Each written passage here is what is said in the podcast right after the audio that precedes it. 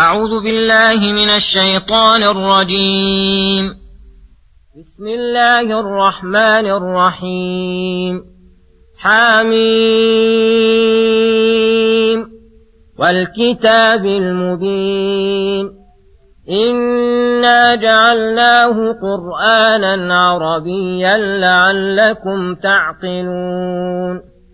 وإنه في أم الكتاب لدينا لعلي حكيم.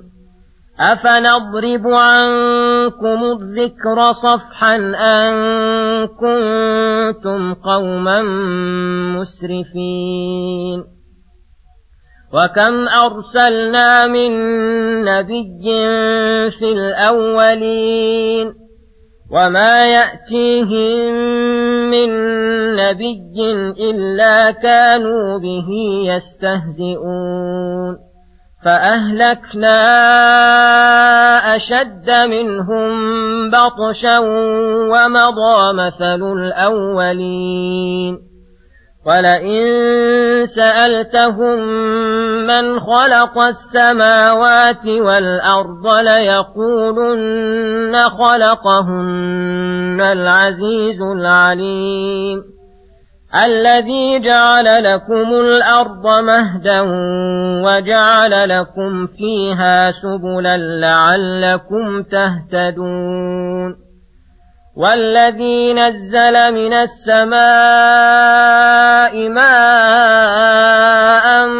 بقدر فأنشرنا به بلدة ميتا كذلك تخرجون والذي خلق الأزواج كلها وجعل لكم من الفلك والأنعام ما تركبون لتستووا على ظهوره ثم تذكروا نعمة ربكم إذا استويتم عليه وتقولوا وتقولوا سبحان الذي سخر لنا هذا وما كنا له مقرنين وإنا إلى ربنا لمنقلبون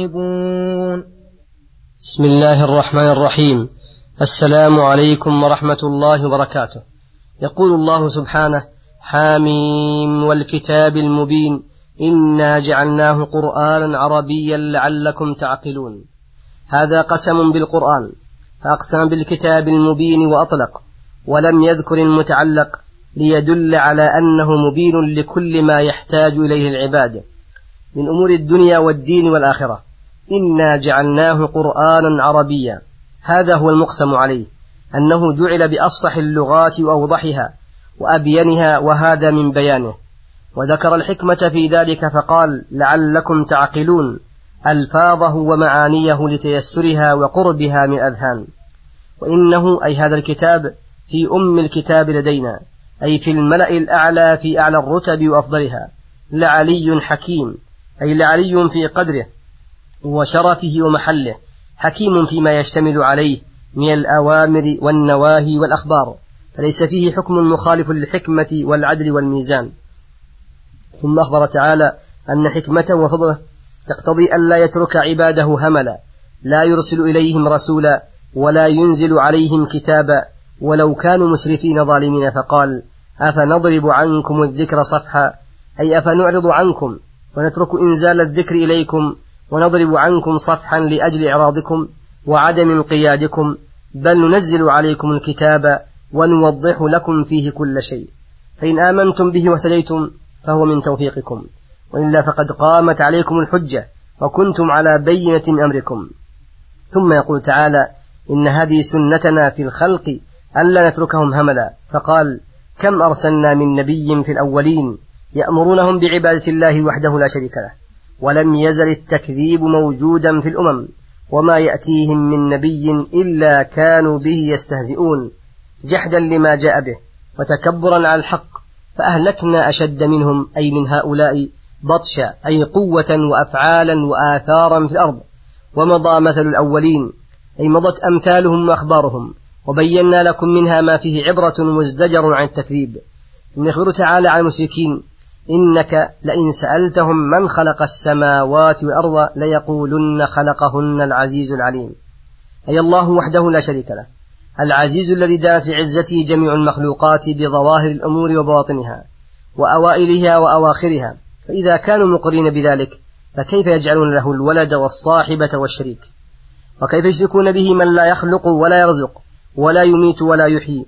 ثم ذكر أيضا من أدلة الدالة على كمال نعمته واقتداره بما خلقه لعبادهم الأرض التي مهدها وجعلها قرارا للعباد يتمكنون فيها من كل ما يريدون. وجعل لكم فيها سبلا أي جعل منافذ بين سلاسل الجبال المتصلة تنفذون منها إلى ما وراءها من أقطار. لعلكم تهتدون. في السير في الطرق ولا تضيعون. ولعلكم أيضا تهتدون في اعتبار بذلك والادكار فيه. والذي نزل من السماء ماء بقدر لا يزيد ولا ينقص ويكون أيضا بمقدار الحاجة. لا ينقص بحيث لا يكون في نفع ولا يزيد بحيث يضر العباد والبلاد. بل أغاث به العباد وأنقذ به البلاد من الشدة. ولهذا قال فأنشرنا به بلدة ميتا أي أحييناها بعد موتها.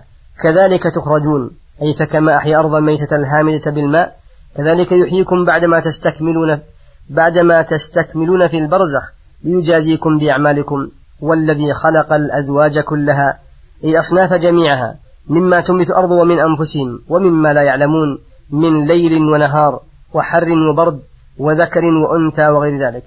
وجعل لكم من الفلك أي السفن البحرية الشراعية والبخارية ومن الأنعام ومن الأنعام ما تركبون لتستووا على ظهوره وهذا شامل لظهور الأنعام أي تستقروا عليها ثم تذكروا نعمة ربكم إذا استويتم عليه.